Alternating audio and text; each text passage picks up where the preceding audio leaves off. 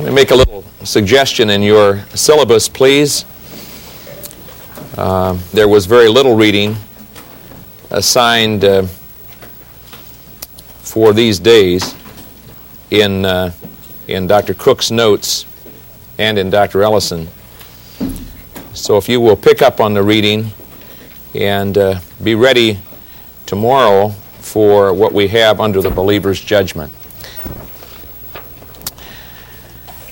Now, to go back to the mind renewer of prophecy, particularly as it relates to the mystery of our translation, the new body that we shall receive, eternal in the heavens, the rewards that shall be ours at that time, the translation that shall take place, all of these things spoken to be mysteries in the Scripture.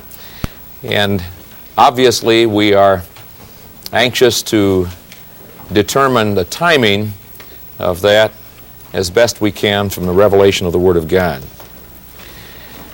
In the organization of the material on page 286, Dr. Cook begins with the title Theological Differences Regarding the Time of the Rapture. In approaching the arguments for the post tribulational position yesterday, I skipped over this and uh, really did not list it among the um, views of the time of the translation because it, uh, it tends to bridge between several views. The partial rapture view on page 286 bridges between several views, and you might say that the what we call here the mid tribulation uh, rapture view uh, bridges, in a sense, between these two the uh, post trib and the pre trib. It uh, tries to take elements of both and formulate another viewpoint. So it may be good for me not to skip over what you have on page 286, but uh, to just bring some brief notes to your attention there. Uh, the partial rapture position, no names are given in your notes for supporters of that, so let me give you a few. Robert Govett, G O V V, pardon me, G O V E T T, Robert Govett, a uh, biblical student of the late 19th century, uh, in the middle of uh, the 19th century, espoused this view. It was more popularly done by George H. Lang, L A N G.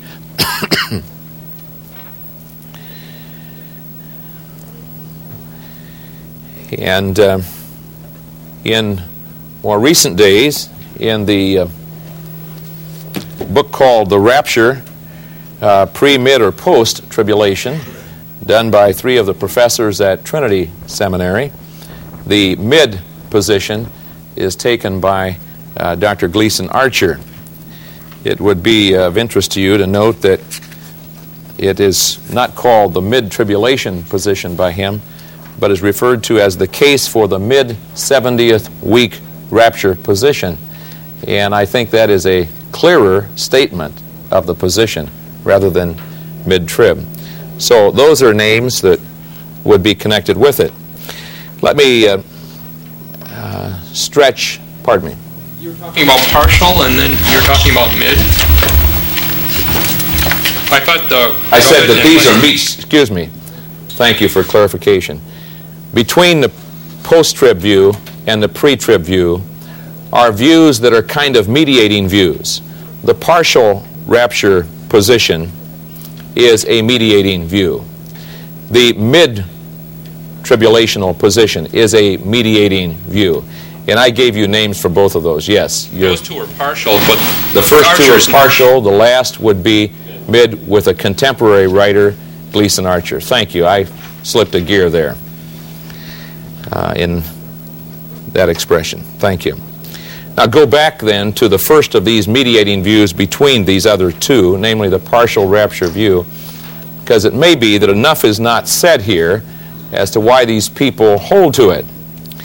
Um, just looking at what is here, you may not think it is very attractive. Uh, basically, uh, the view sees the translation as a reward for faithfulness. And they would look at those passages that talk about uh, be faithful, uh, be ready, uh, be watching, be filled with the Spirit. Uh, passages that would uh, have that kind of an emphasis uh, for those who would be translated into Christ's presence.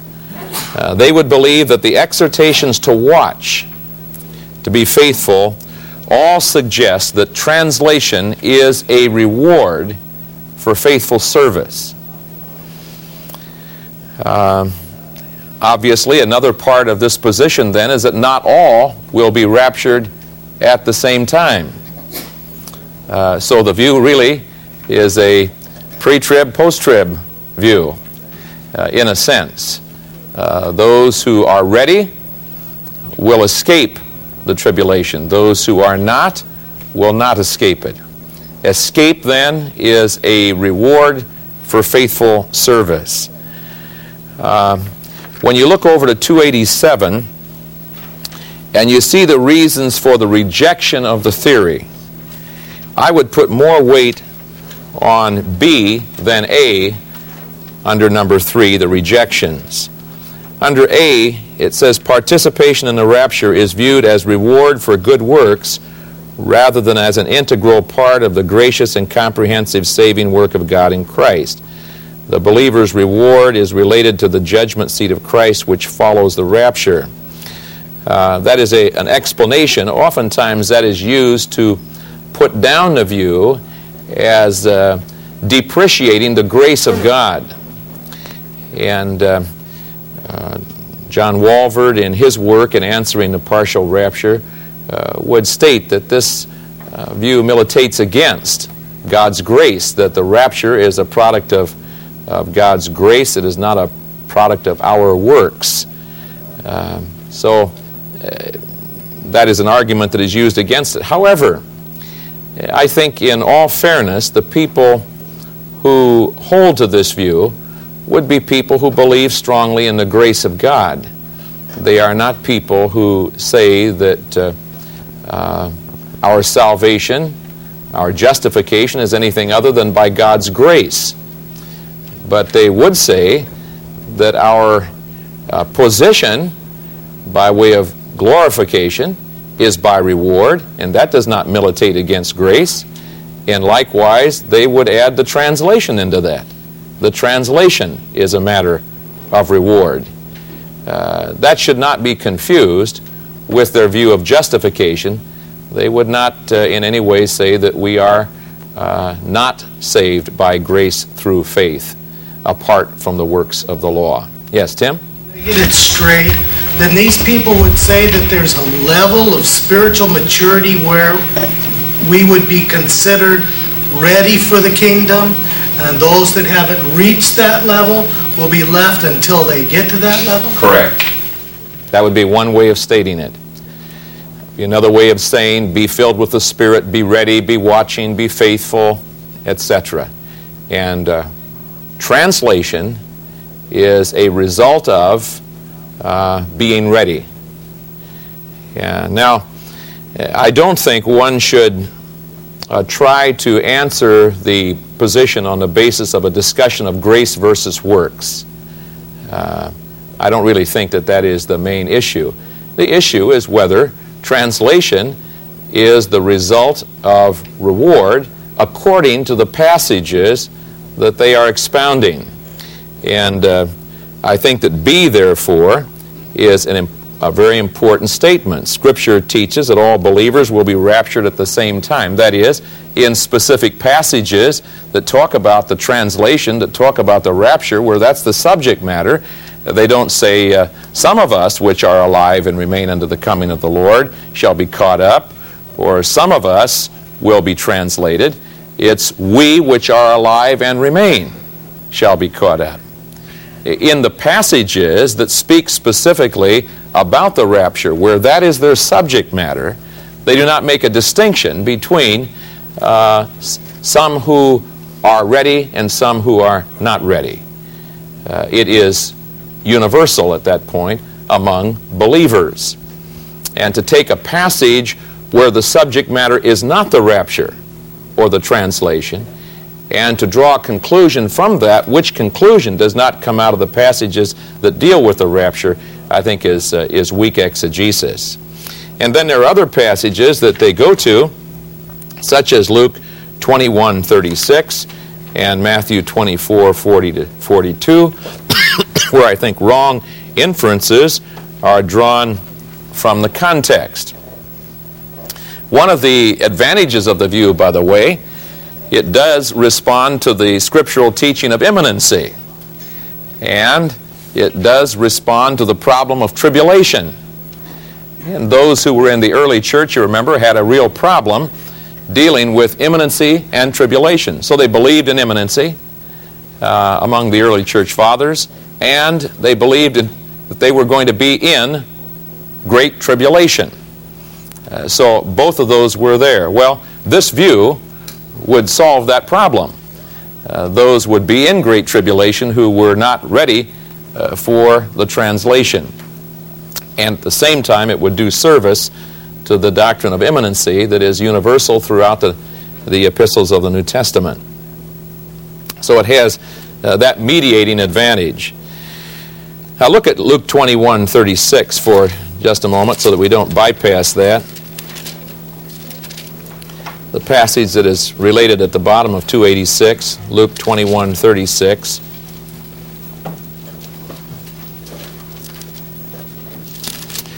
Uh, in the preceding verses, you've had the parable of the fig tree and uh, the statement that the kingdom of God is near. And then verse 32 Truly I say to you, this generation will not pass away until all these things take place. Uh, you have reference in your notes there to Genea, uh, meaning race. If you look it up in, the, in your lexical tools, mean race, tribe, custom, people, nation.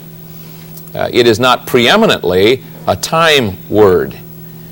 Uh, it is uh, a word of uh, a people that relates to a time. So when you put it in its context, context, it will have a time relationship. And I take it the generation is this people. This generation, this people, these Jews, this people of mine will not pass away until all these things take place.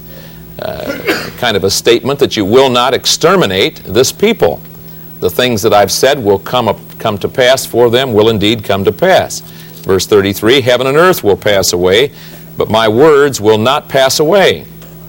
Then 34 Be on guard, that your hearts may not be weighted down with dissipation and drunkenness and the worries of life, and that that day come on you suddenly like a trap, for it will come upon all those who dwell on the face of all the earth.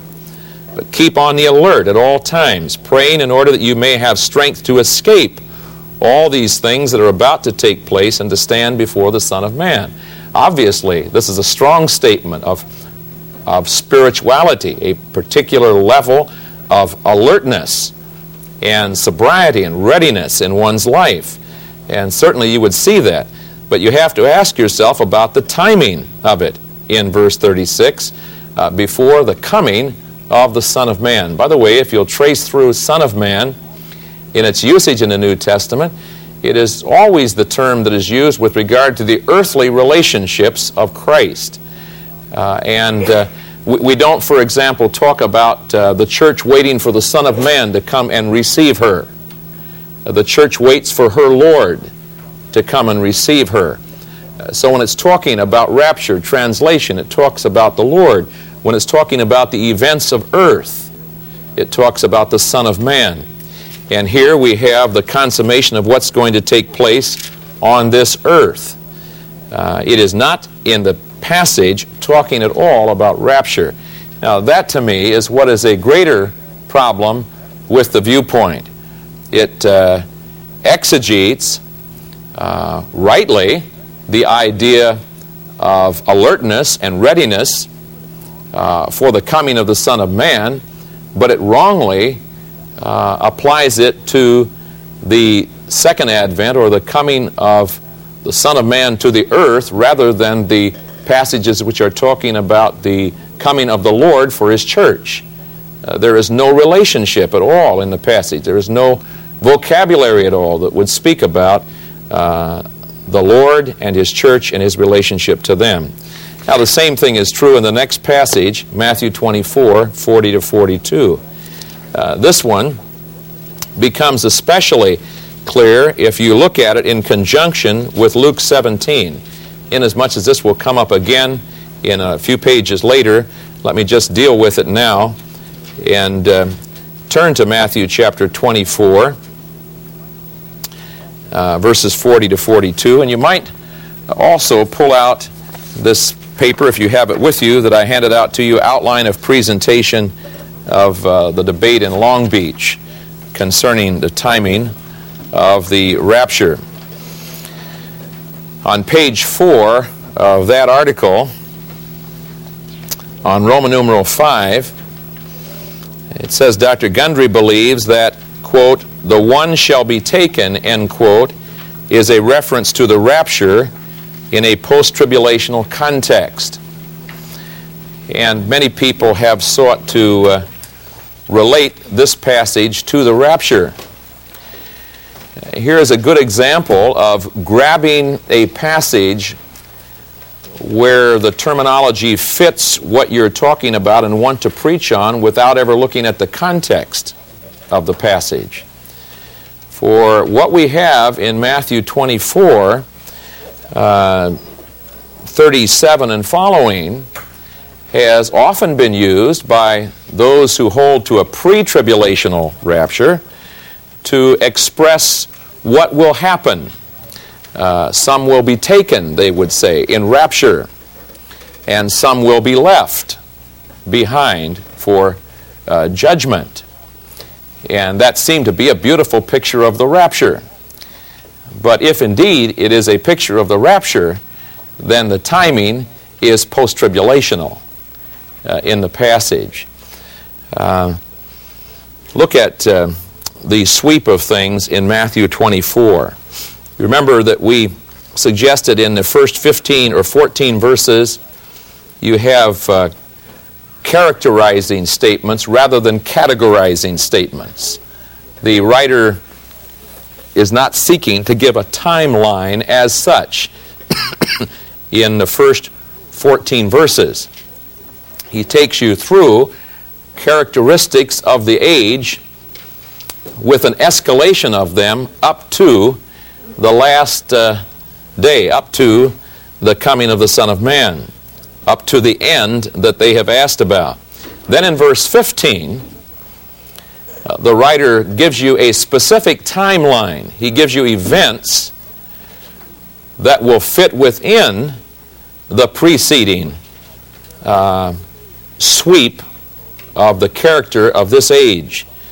So, verse 15, therefore, when you see the abomination of desolation, which was spoken of through Daniel the prophet, standing in the holy place, that's very specific. And it's uh, uh, related to Daniel 9 and Daniel's prophecy. So, there can be no mistaking what he's talking about here. Um, when you see that, then he moves through the argument from that. Once he gets through with that, in verse 29, but immediately after the tribulation of those days. So another timeline. You, you have the beginning of the Great Tribulation uh, spoken of there in verse 15. He takes you through the thinking with regard to that. Then in 29, immediately after, another chronological statement and uh, the gathering of the elect, the signs in heaven, the coming of the Son of Man uh, takes you right down to the end of the age that they've asked about. Now, in verse 32, you have uh, a series of parables here. Now, learn the parable from the fig tree.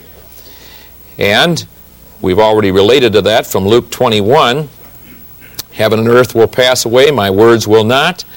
Uh, this generation will not be destroyed. This generation will not pass away. What I've said to this people, uh, to my servant Daniel will most certainly come true to this people. The things that belong to their peace will indeed happen, but they will happen at the right time. Then he has another illustration, another parable. For the coming of the Son of Man will be just like the days of Noah. For as in those days which were before the flood, they were eating and drinking, they were marrying and giving in marriage until the day that Noah entered the ark. And they did not understand until the flood came and took them all away. So shall the coming of the Son of Man be.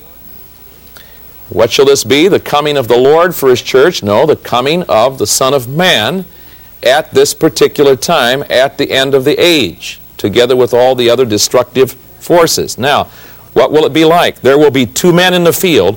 One will be taken, the other will be left. Two women will be grinding at the mill. One will be taken, the other will, will be left. Therefore, be on the alert, for you do not know which day your Lord is coming. Now, you'll notice that in the notes that I've handed out to you uh, on this debate, um, he defines this basically through the use of the word taken, which he says denotes, and I'm quoting, denotes accompaniment and association following the action of taking. He believes this, quote, admirably suits the rapture, but clashes with the sudden stroke of judgment at Armageddon, where a terrible eternal separation follows, end quote. Uh, my answer in respect to that is number one, keep your finger in Matthew 24 and turn to the parallel passage in Luke chapter 17, which is even more explicit than the one in Matthew 24. Uh, I've noted a more detailed study of this can be seen in the parallel passage in Luke 17, 26 to 37, where it becomes very clear that the first portion of the passage deals with escape from destruction, whereas the second part deals with being taken in destruction. How can I say that? Well, when you come to the end of the Matthew passage, it simply says, one will be taken, the other will be left. And you're left with the question, taken where? And so Gundry would say, taken in rapture. Beautiful picture of rapture. But when you turn to Luke 17, it finishes out the answer to the question. Verse 36, two men will be in the field, one will be taken, the other will be left. Verse 37, and answering they said to him, Where, Lord? And he said to them, Where the body is, there will the vultures be gathered together. That is hardly a picture of translation. It is hardly a picture of rapture. But mind you, both sides have equally taken it out of context. They've ripped it right out of the chronological structure that you have in the passage. Um, now, uh, Dr. Gundry seeks to say that the word taken means a, a friendly kind of thing. Notice point two the word taken need not mean a friendly or joyous taken, taking, even as Dr. Gundry himself admits in the case of John 19 16, where the Roman soldiers, quote, took Jesus and led him away, end quote that hardly is a friendly and joyous taking. Uh, so, how do I know what the paralambano is referring to in the passage? I only know it by the context. I do not find that out by looking up my lexicon and finding if I can find a use of paralambano that's friendly and joyous, and therefore this must be referring to the rapture. I've got to look at the context of the passage. And the context in this passage is so clear that it seems difficult to miss it. Uh, but you are helped by putting Luke together with Matthew at this point because Luke follows up with the question, Where, Lord? And he gives the answer to that. So I think the major problem uh, with this particular use of Luke 21 and Matthew 24 uh, in the partial rapture view is the same as the problem with it in the post tribulational view that uh, certainly there is an exhortation to imminency. There's, uh, there is a, pardon me, there's an exhortation to being ready, to uh, being alert, and it certainly would teach an imminency of this thing happening. Uh, but it is in a context that is not talking about rapture at all. Question. Uh, I'm wondering how, would you happen to know how they would explain 1 Corinthians 15 where on verse 51 where Paul's talking about the rapture there, obviously, and he's referring to it as a mystery, something that hasn't been revealed before. And obviously the passages we're looking at in Matthew and Luke were written before Paul wrote. And so I guess I'm wondering how would they deal with that mm-hmm. when Paul's saying it's a mystery that hasn't been revealed before? I could not tell you. I, I, at point at this point, I don't recall any attempt to put those two together, and I think your observation is a is a keen one. Yes. Um, in Matthew 24, verse 42, then, who's the exhortation to? The exhortation would be with respect to that genea, uh, that generation that sees the setting up of the abomination of desolation in the temple, which will take place at the middle of the 70th week, which will catapult the great tribulation, which will end with the coming of the Son of Man, who will terminate that battle, lest there would be a genocide. Without the coming of the Son of Man at that point, there would be a genocide. And God will see to it that His word to that people, that nation, Israel, will be fulfilled. Why? Because of their faithfulness? No, not at all. Because of His faithfulness. Yes. So then, does that exhortation in 42 and 44 not apply to the disciples as Jesus was speaking to them? I take it that you are not using apply in uh, the technical sense of application, but you're using it in the sense of interpretation. It, uh, the, the exhortation applies to everybody. It applies to me. It applies to everybody. But to whom is it interpreted? What is the primary interpretation? The primary interpretation of the passage would be with regard to that people uh, in that day. Now, application, oh yes, it has application to me. When I turn to 2 Peter chapter 3, for example, uh, the Lord is exhorting me on the basis of the destruction that shall take place at the day of the Lord. I won't be there at that time. But he exhorts me on the basis of it, you see. So there's to, to say that somebody is exhorted on the basis of what is going to happen does not mean that they will be there.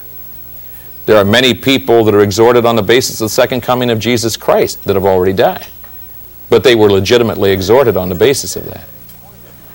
So my the, the point is not what is the application of the passage, uh, what is the specific interpretation of the passage, then what would be the application to them, and what would be the application to us today. Yes, Tim?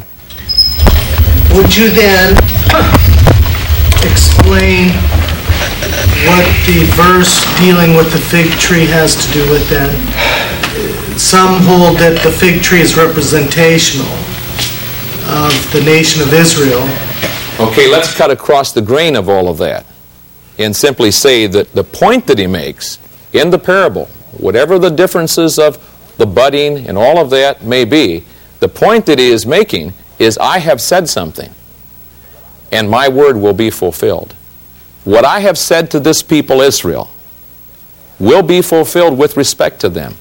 And the point in the passage is you won't think that is true.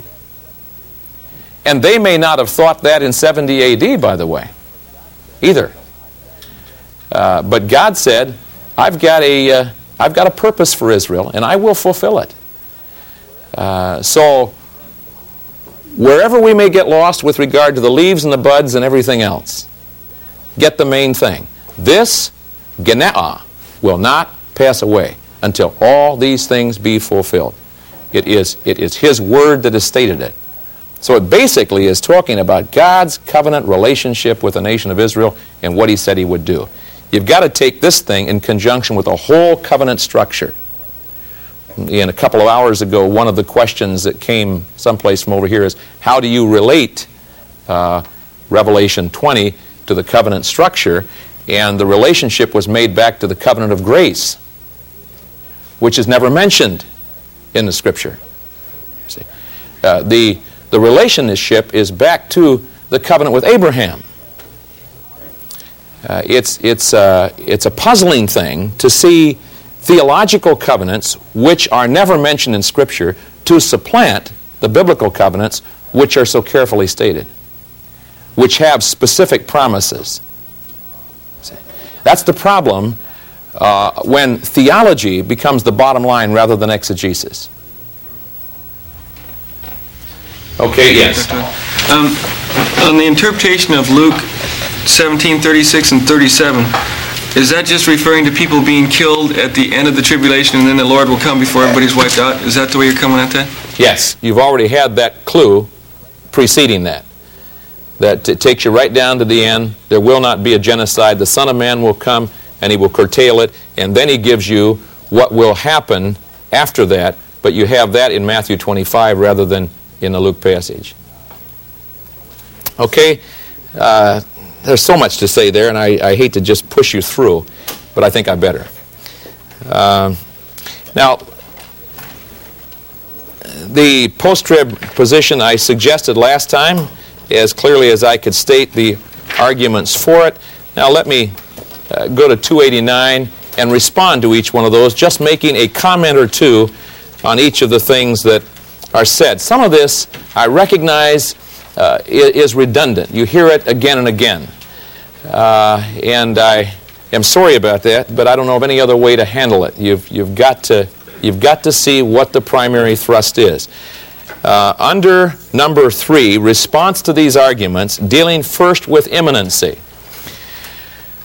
I said to you last time that if I were to pick one passage, just one passage that uh, for exegeting a pre-tribulational viewpoint, I would, I would pick Revelation 3.10. Uh, very close second to that would be 1 Thessalonians 5 9 and other such passages that talk about the fact that we are not destined for wrath. Uh, but if I were to pick a theological argument, I would pick imminency. And if you've noticed the writings that I've given you, this is where people stumble. Because they go through the scripture and they cannot deny the doctrine of imminency, any moment return. This is one of the problems with the partial rapture because they see imminency, but they see tribulation. Uh, the post tribulational viewpoint sees, uh, the, sees imminency in the case of Barton Payne, sees tribulation. Ray Summers, amillennialist, sees imminency but sees signs preceding, uh, preceding it. Now, you just can't do that. Uh, theologically, I would, I would uh, urge to consistency. If you're, if you're going to go for something other than a pre tribulational viewpoint, uh, then you cannot use the term imminency. Uh, there are schools, for example, that have the, the statement of imminency in their doctrinal statement that have post tribulationalist t- teaching on the faculty. Uh, that doesn't make any sense. Uh, I have much more respect at that point for George Ladd when he denies imminency and chooses a term impending, meaning preceded by specific signs. See? At least that's logical. It isn't exegetical in my mind, but it's logical. Why isn't it exegetical? Because everybody that's really reckoning with this problem sees this matter of imminency throughout the text. So, imminency is a key thing that's got to be dealt with. And this is not a fundamentalist uh, viewpoint. Uh, you can pick the most liberal uh, commentaries on the New Testament. I'm not, I shouldn't uh, make Barrett the most liberal, but he's not the most conservative. Uh, he has no axe to grind at this point, in other words. And take Barrett's commentary on John and see what he says about imminency. He says you cannot get away from the fact that in that the uh, apostles, the people of the New Testament believed that the Lord could come at any moment. There was an any moment expectation. And I think that's why you see this confusing statement in people like Summers and Alice and others in the notes that I've handed out to you. The evident attitude of the New Testament church was expectancy. Jesus may come today.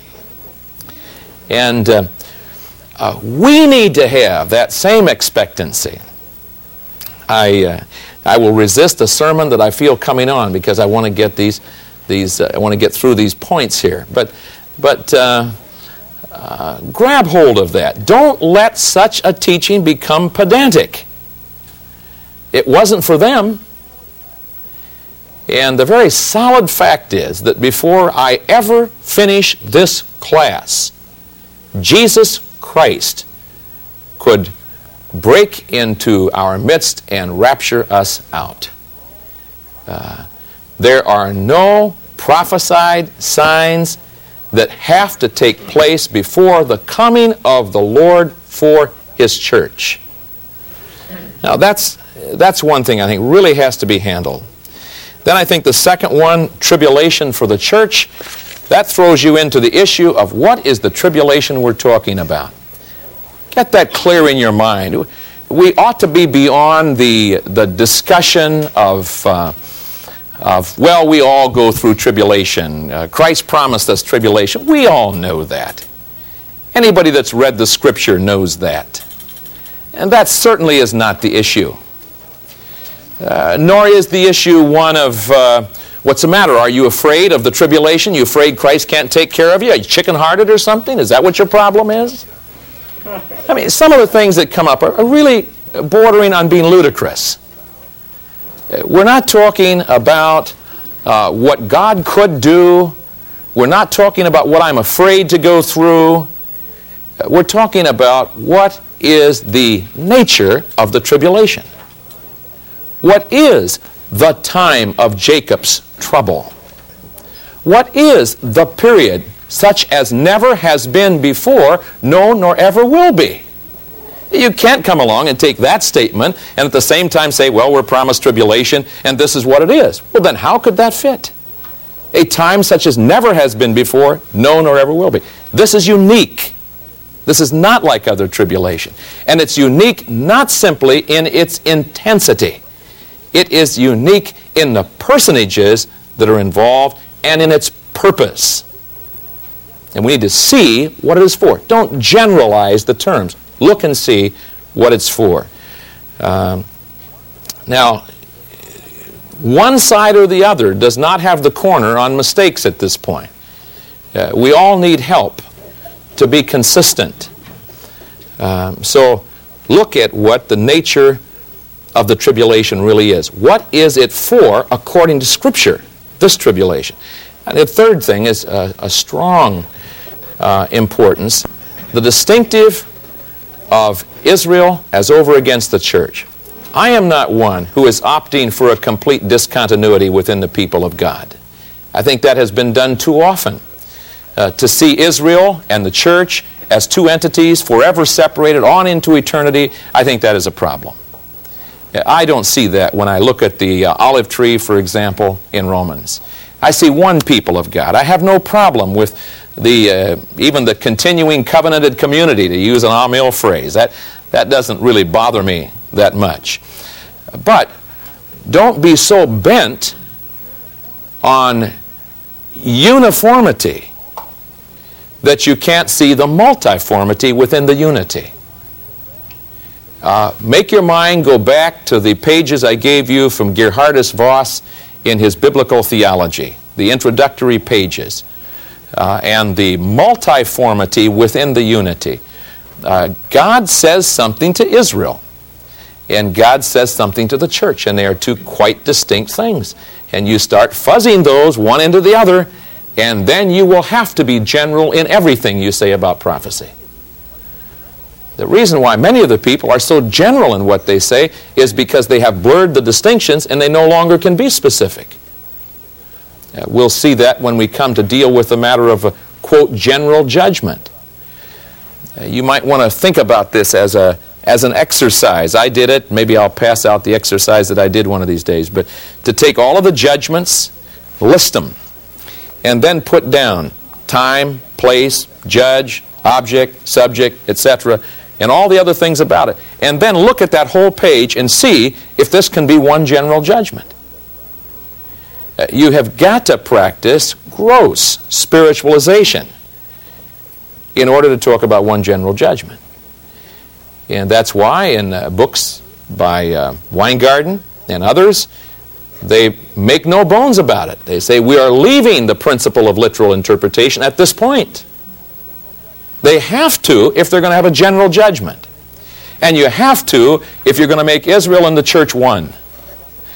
So as you deal with this, I've got to think forth, think, think out, does the Scripture teach imminency?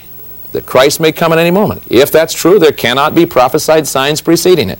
Does the Scripture teach a distinct nature of this tribulation? Is it a unique period of time, or is it like all other tribulation? Does the Scripture teach something specific for Israel and something specific for the church? Uh, look at the text carefully. Uh, the time of the resurrection, I don't think I have anything to add to that under D, that it's uh, clear, the illustration that he gives from John chapter 5. Um, and then in E, I have already related to that at length. Uh, certain passages which fix a post tribulational return, no doubt about it. In the clarification is seen what is the second advent of Christ to the earth to consummate his work of judgment, and what is the coming of Christ for his church to reward his people. Uh, two entirely different subject matters.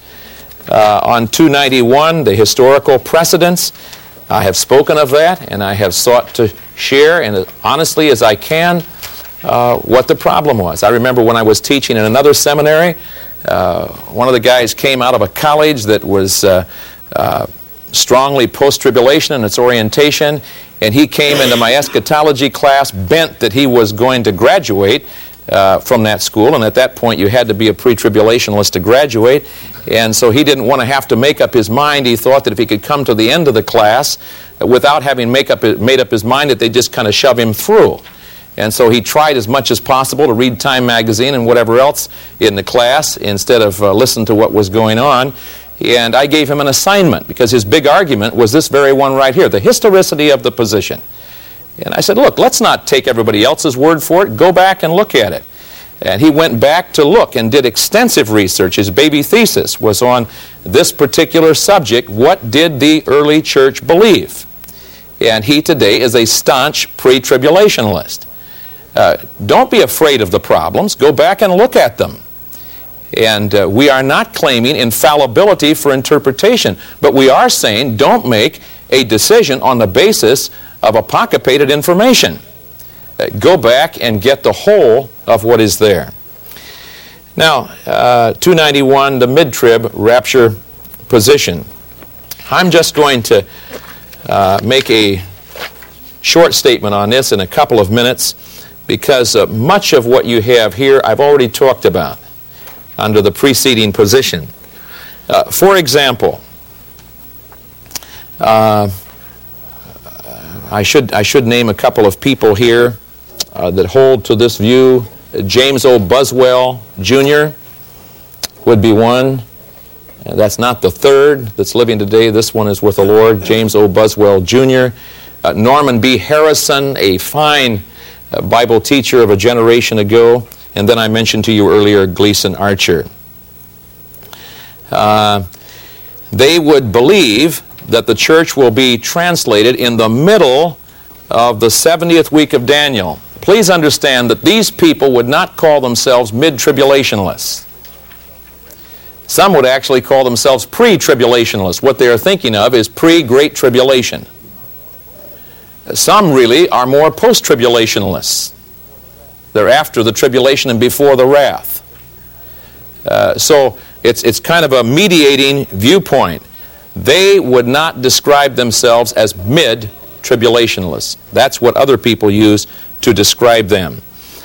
Um, Gleason Archer is more on target when he says pre, uh, or rather, uh, what did he say? I, can't the mid 70th week position, yes, the mid 70th week rapture. Very technically, the position that I hold, and I would hope that all of you would hold, uh, is uh, really a, a uh, not a, a pre tribulational viewpoint, but a pre 70th week viewpoint. Uh, if you're going to be specific as they are being specific. In other words, the setting up of the man of sin, the engaging of a covenant for the last seven years is a specific sign. Uh, when that, uh, when that covenant is made, that'll have worldwide recognition. In my mind, the rapture takes place sometime before that. Uh, let me not take a question now, but just move on because I'm, I'm not going to make it here. Um, Another thing that I would mention that is not in the notes here is that this viewpoint would see the elect as the church. And again, using the term elect as a technical term for church, I think has exegetical and contextual weakness. Um, now, look at their major supporting arguments. One, a denial of imminency. I think you can obviously see why that is true. You've already had several major prophesied events that have to take place before what they would call the mid 70th week or Revelation 11:15, the coming of the Lord God Almighty, the strong term for Pantocrator, a, a, a title of him coming in his judgment, coming in his wrath. Been preceded by the setting up of the covenant by the, uh, the Antichrist. the promise of tribulation for the church, again, there's nothing new there. That's the same kind of argument that you find in the post tribulational one. Where you do have some uniquenesses here are in the next couple, and I've already related to one of them. Let me repeat it again. The tribulation period does not begin until the seventh trumpet of Revelation 11:15. All that is recorded in the apocalypse prior to this is not wrath from God, not great tribulation. Now, some of them, like Norman Harrison, called the first three and a half weeks a period of sweet peace. I won't comment on that. I, I just uh, only read, only read the description of the first three and a half years. Is it really sweet peace? Uh, because they recognize the church will not go through wrath. So they got to put wrath someplace else. But the problem is, what do you do with the preceding statements in the seals? Now has the day of his wrath come. What do you do with the statements in chapter 6 and in chapter 7 concerning the wrath of God? But I would say in their benefit that they do not believe that the church goes through the wrath of God. The point is, where is the wrath of God? wrath of God right down at the end, or is the wrath of God through that period? Revelation 6, Revelation 7, as well as Revelation 11, etc. The, the trumpet under number D, the seventh trumpet of Revelation 11, 15, and the last trumpet of 1 Corinthians 15, 52, they say are identical. Again, do not simply use a concordant study of the Scripture. How many sermons are made that way where you find a word and you say, I'll find where else that word is used. There are 15 uses of the word. Divide those 15 into three points with five each, and I've got it. Uh, elect is not the same in every context. Jesus Christ is not you, though you're both elect. Uh, trumpet is not the same trumpet every place.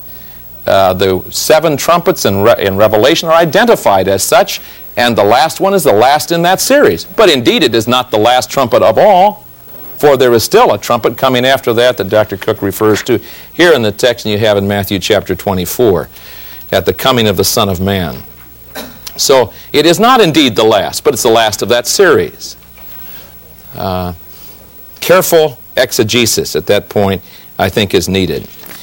Uh, spiritualization is rampant in many of the expositions of these passages? Well, I got as far as I could. Uh, I'll probably have to pick up a few more pieces from 293 and following, and I want you to particularly be aware of the last point on 294E, the need for an interval between the rapture and his return to reign. Uh, I think most of what comes up before that, I have discussed in one way or another, either directly or in, indirectly at this point. But I think what we haven't mentioned is that very last point on 294. If the rapture occurs at the end of the tribulation, then you got two major problems. Here they are. Another separation would seem to be unnecessary, i.e., Matthew 24 uh, and 25, the end of 24 and 25. The, the, the judgment of uh, the Gentiles and the judgment of the Jews, uh, there has already been a separation. There would no longer be a need for a separation. And secondly, there would be no living people left to populate the messianic form of the kingdom. And when God starts his reign on the earth, uh, his kingdom reign, there are people in uh, bodies that populate that kingdom. And you would not have people who procreate in that kingdom if everybody just prior to that time uh, has been uh, uh, separated sheep from goats, uh, uh, the wheat from the chaff, etc., etc. so I think these two statements made at the end are really uh, insuperable problems just from the logic of it, totally apart from the other uh, exegetical problems that you have to face. We'll look at that a bit next time, but I would like next time to get into at least the beginning stages of uh, the third phase of our salvation, namely glorification, an area that altogether too little time is given to. Uh, we spend most of our time on justification and uh, a little on sanctification, not nearly enough, and almost nothing on glorification. And uh, I think that uh, the motivation of the events at that juncture of our salvation are really meaningful for us today. So I want to spend as much time of the next two hours as possible on that. Thank you.